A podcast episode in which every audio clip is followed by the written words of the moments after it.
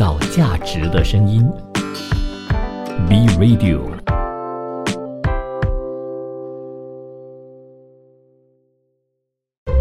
一段文字，一寸养分，一种体悟，一份感动。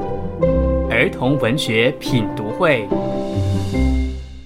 儿童文学品读会，您日常的生活点缀。您好，我是 Vincent 维。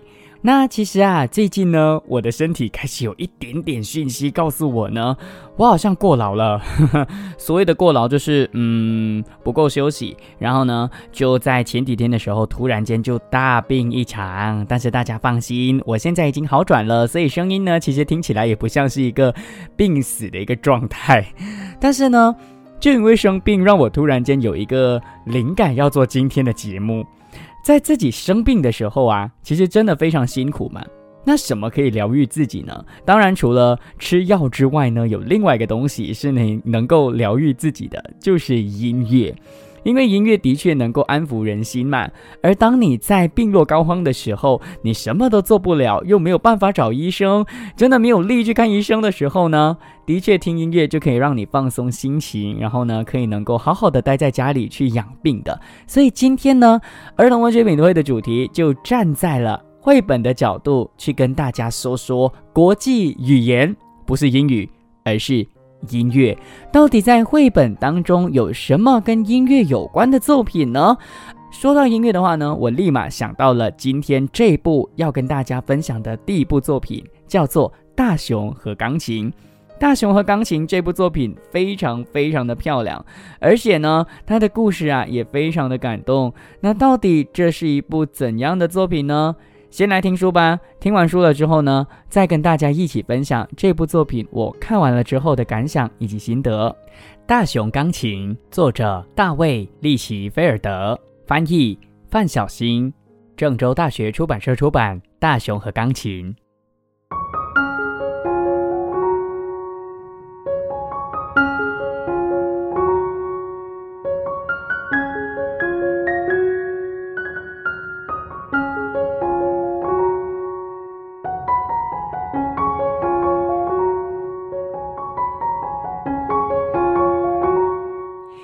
天，在森林里，小熊看到一样从来没看过的东西。这家伙是什么啊？他一边琢磨，一边怯生生地伸出胖乎乎的小爪子，敲了一下，哐！这家伙的声音可真难听。小熊走了，可第二天，他回来了。第三天，他又回来了。就这样，日复一日，年复一年，直到有一天。怪家伙发出的声音变得悦耳动听，小熊也长大成为一头又壮又高的大熊。每当大熊在怪家伙身上敲来敲去的时候，他都觉得特别开心。那美妙的声音仿佛带着他飞出了森林，去到一个又一个陌生而神奇的地方。没多久，森林里的其他熊都被吸引到了那片空地上。每天晚上，大伙儿。都挤在一起，要听大熊在怪家伙身上弹出来的奇妙旋律。有一天晚上，一个小姑娘和她的爸爸碰巧经过这片林间空地。她告诉大熊，那个怪家伙叫钢琴，从钢琴里发出的声音叫音乐。跟我们去城里去吧，在那儿你能见识到各种各样的音乐，还有三角钢琴。你可以在成千上万的观众面前演奏，连自己都想不到你弹出的乐曲是多么优美动听。大熊知道，要是他离开了森林，其他的熊会非常想念他。可是大熊太想去看看森林外面的世界，太想欣赏更美妙的音乐，太想把钢琴弹得更好。于是，不久之后。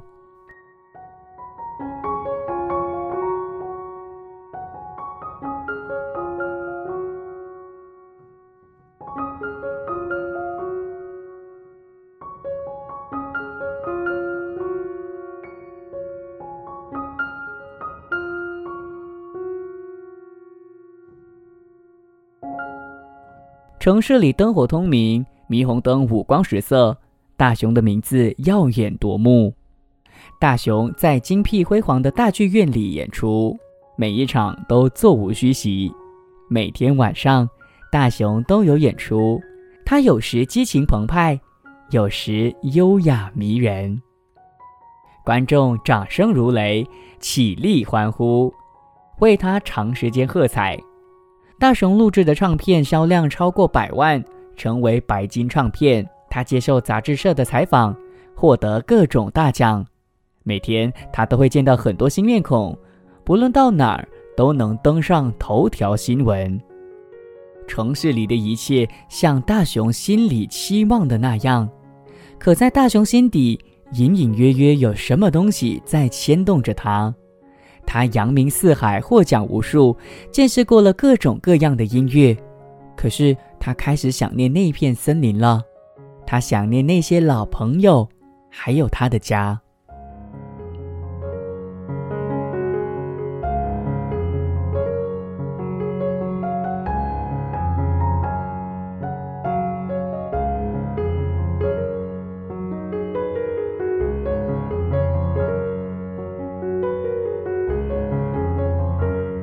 就这样，大雄决定回家。他奋力的划船过河，他满心兴奋，连蹦带跳的跑进森林。他迫不及待的想把城市里的事情讲给朋友们听。可当大雄来到那片熟悉的空地时，却发现那儿空荡荡的，钢琴不见了，一头熊的影子也没有，什么都没有。大雄心底发慌。是不是朋友们已经把他忘了，还是因为自己曾经吓吓他们，所以他们生气了？这时，他看到了一只灰熊在空地边上张望。“你好，我回来了，我太想念你们了。”那只灰熊什么都没说，转身朝森林深处跑去。“哦，等一下，是我不好，是我离开了你们，请你等一下。”可是他的朋友还是一个劲儿的跑，大熊跌跌撞撞的在后面追，一直跑进了森林深处。突然，他看到一样东西，一下子愣住了。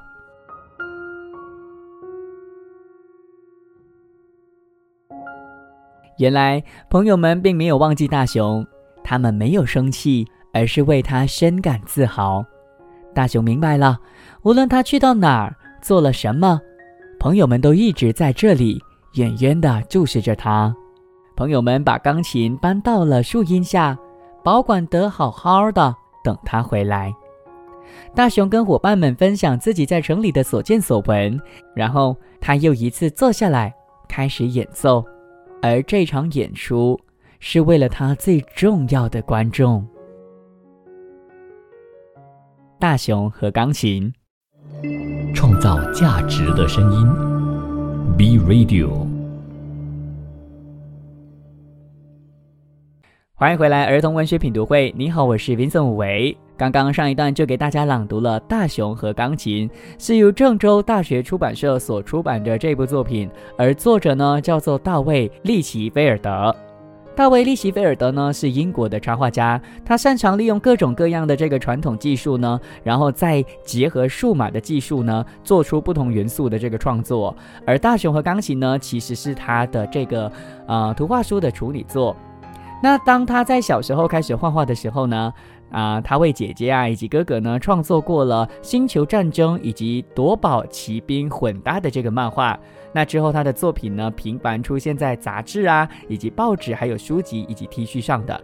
反正啊，这位作者呢，他办过了非常非常多的个人的插画展，而目前呢居住在英国的。那我觉得这部作品非常棒，真的是因为归功于这个作者他的画工。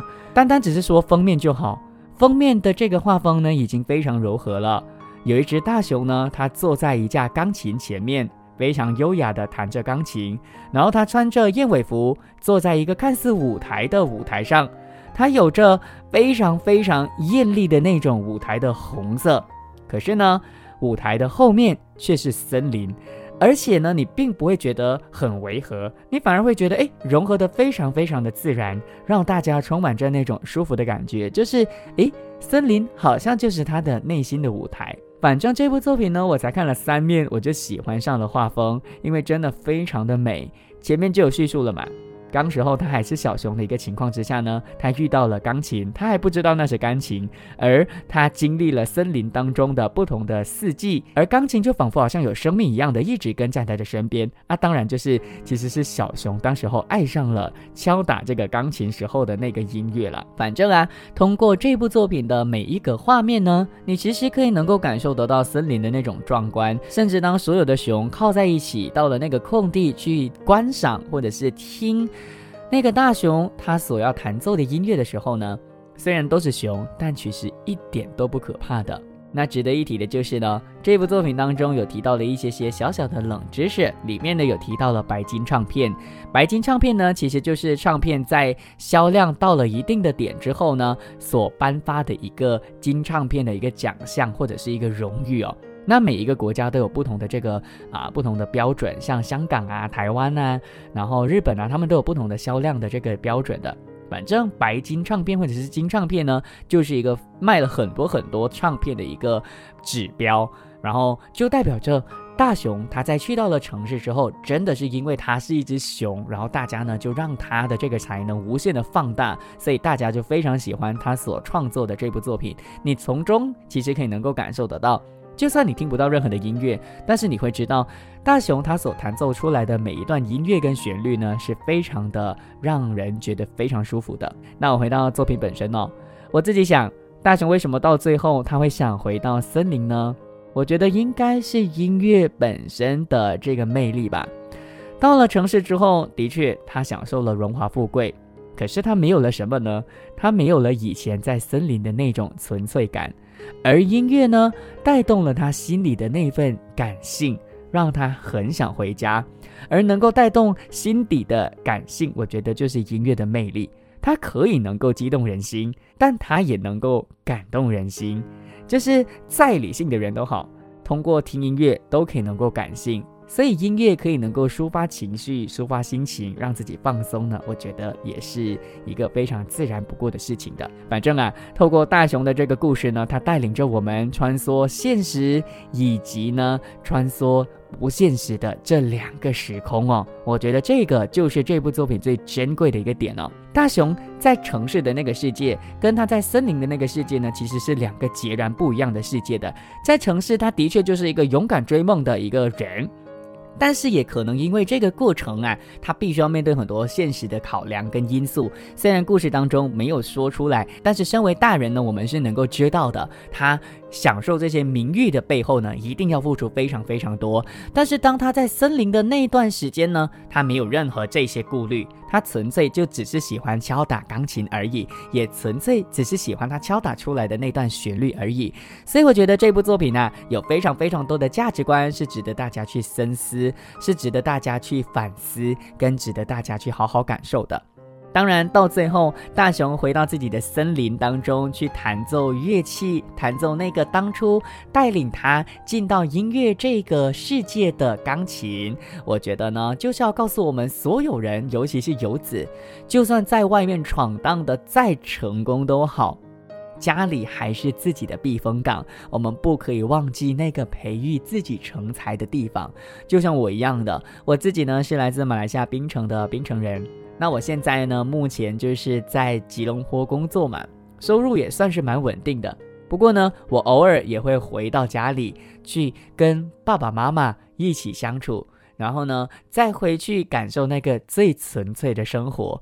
虽然槟城的确也是一个商业旅游区，不过呢，每一次回到家里之后啊，妈妈总是可以能够有办法带我去真正放松心情的。而我觉得这一部作品，也就是大熊和钢琴呢，它就是要告诉我们，我们不能够忘本，我们时不时的要回到自己的家乡，回到自己的家乡去感受那个培养自己、造就自己成为现在自己的那个地方。大熊和钢琴，创造价值的声音，B Radio。儿童文学品读会，您日常的生活点缀。您好，我是 Vincent 伟。今天的儿童文学品读会的主题呢是绘本当中的世界语言音乐。接下来这部作品呢，它荣获了美国凯迪克金奖。大家都曾经听过我的节目呢，应该知道凯迪克金奖呢是美国的一个绘本大奖哦。所以接下来这部作品呢，其实是非常非常出色的。那基于绘本的长度有点长，所以呢，我现在就马上给大家朗读。读完之后呢，再给大家好好的分析到底这部作品为什么会得奖。歌舞爷爷，文卡伦阿克曼，图斯蒂芬甘莫尔，翻译柯倩华，河北教育出版社出版。歌舞爷爷。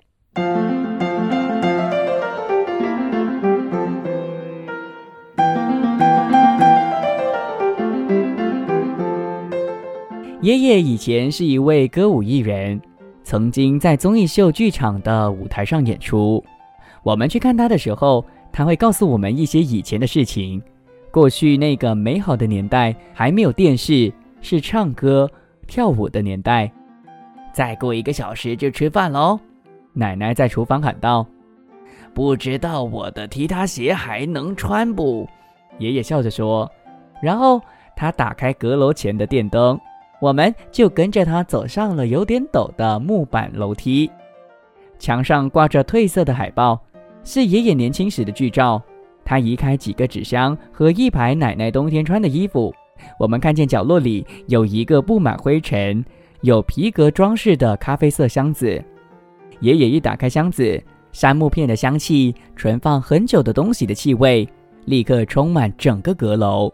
盒子里有他的鞋子。鞋尖和鞋跟都钉了半月形的银色铁皮，有几顶黑色的圆顶小帽和高顶礼帽，还有条纹背心和搭配的蝴蝶领结。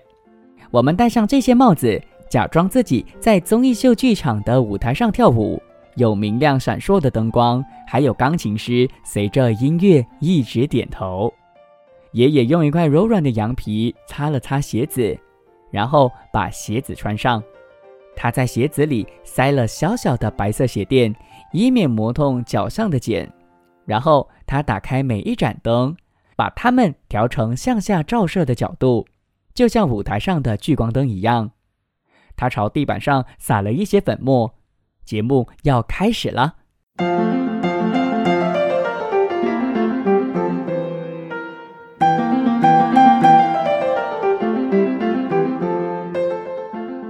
我们坐在奶奶的毛毯上，鼓掌大叫：“耶！爷爷上场了！”这位歌舞艺人穿着鞋子开始跳舞。起初，他缓慢地移动脚步，鞋子发出轻轻的踢踏的声音，仿佛雨点打在铁皮屋顶上。我们忘了正在跳舞的人是爷爷，只听见两只脚踢踏出银铃般的声音，只看见一位歌舞艺人在舞台上。忽左忽右的滑步移动，他说：“看我的！”随即跳出新舞步，听起来像啄木鸟在树上打拍子。忽然，他的脚步加快，他开始唱歌。他的歌声浑厚有力，像大峡谷里的回音。他唱到“我是美国男孩”时，两脸发红。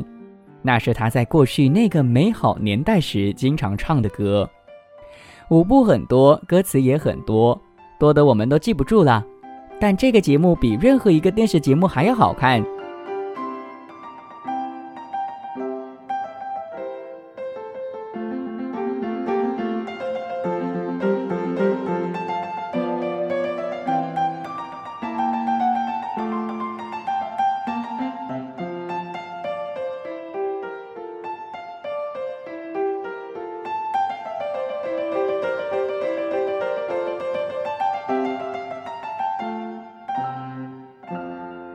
歌舞艺人停下脚步，起身向前，还眨了眨一下眼睛。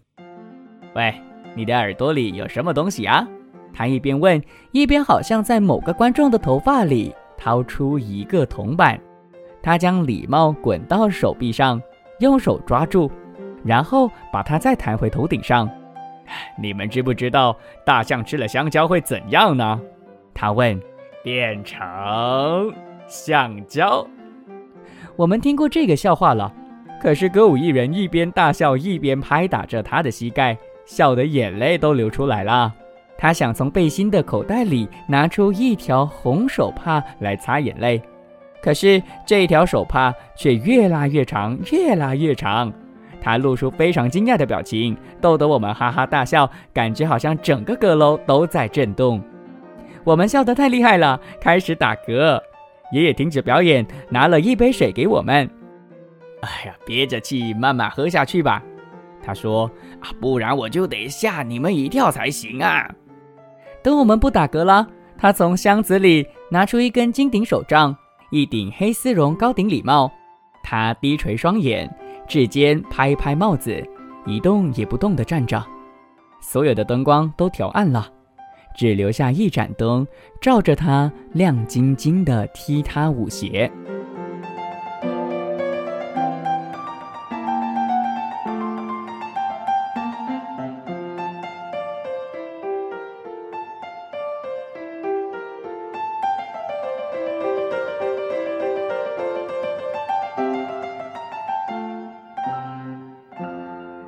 最后一幕好戏上场了，歌舞艺人深深吸一口气，他拿起手杖，用双手紧紧握住，他慢慢的开始踢踏踢踏，他的舞鞋移动得越来越快，脚步声多得不得了，简直不像是只有两只脚在跳舞。他不停的腾空旋转跳跃，最后一次落地，他单脚跪地，双臂张开。而黑丝绒高顶礼帽和金顶手杖并排摆在脚边，他的舞鞋静止不动。表演结束了，我们全部站起来，拼命鼓掌，大叫：“太棒了，太棒了，再来一次！”但是爷爷只是笑着摇摇头，上气不接下气的喘息。他脱下踢踏舞鞋，用柔软的羊皮把鞋子轻轻包起来，放回那个有皮革装饰的箱子里。他小心地叠好背心，把礼帽和手杖放在上面，然后带我们走向楼梯。我们下楼的时候，爷爷一路扶着旁边的栏杆。回到楼下，他拥抱我们。我们对他说：“真希望能回到那个美好的年代，看他表演，那个唱歌跳舞的年代。”他笑起来，小声地说：“那段美好时光里的一百万天。”都比不上跟我们一起的每一天。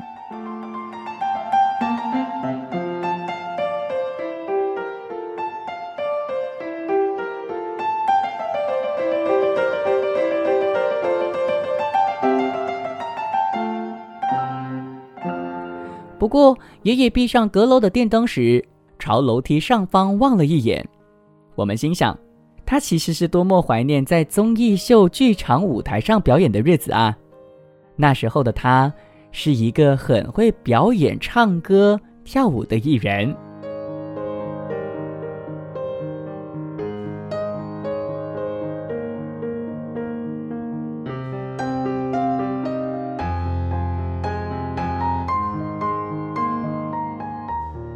歌舞爷爷。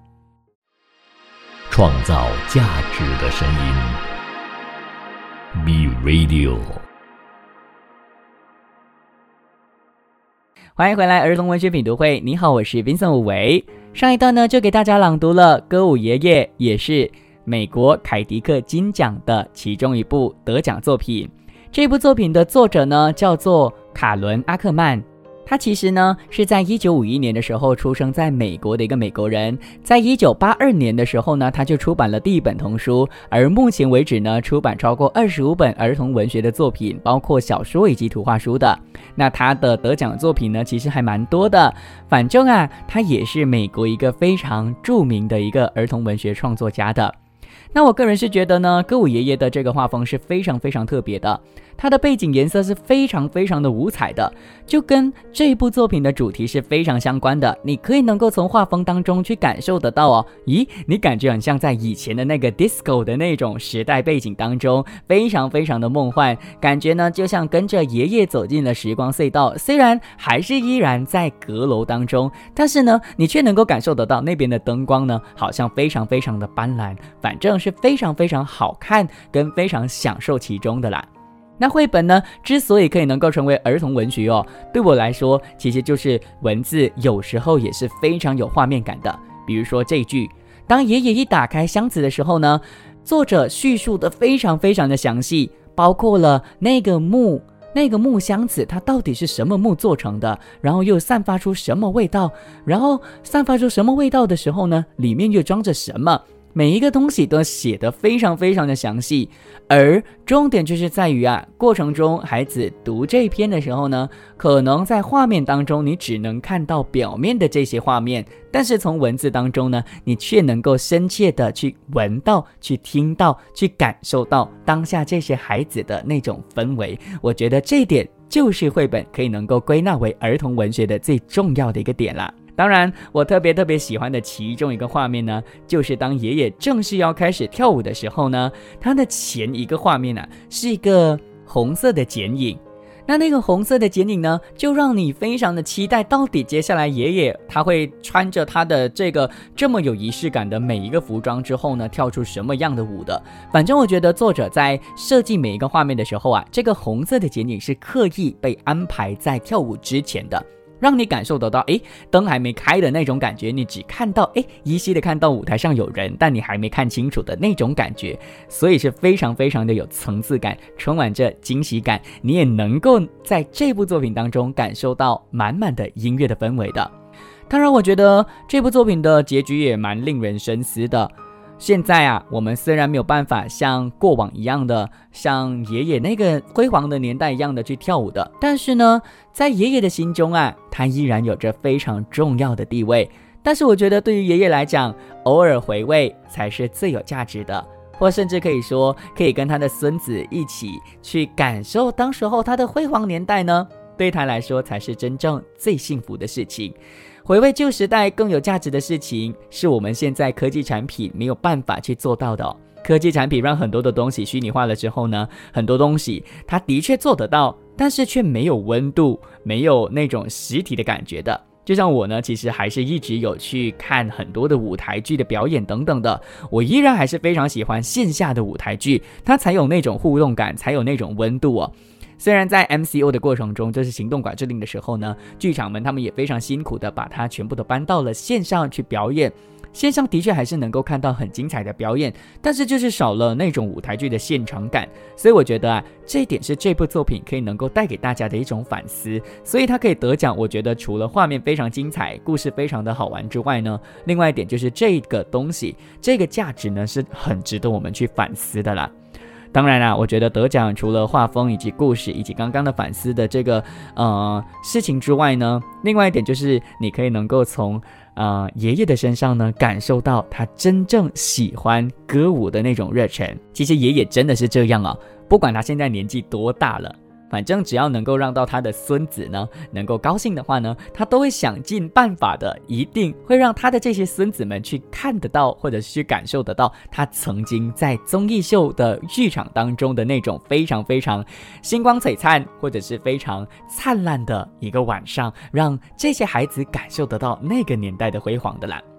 那有一个儿童文学作家、翻译家以及阅读推广人，叫做易然呢，他就有这样一段话，我觉得我可以用他的话呢来结束这一段哦。他是这样评论《歌舞爷爷》这部作品的。易然呢，他就说：“再辉煌的演出总有落幕的一刻，但是因为下一代的存在，这落幕就再也不黯然。”再耀眼的明星总有老去的一天，但是因为孩子的笑颜，苍颜白发也一样明媚温暖。谢谢你，歌舞爷爷，为了你用如此美丽的方式记录了一个落幕之后的故事。歌舞爷爷，创造价值的声音，B Radio。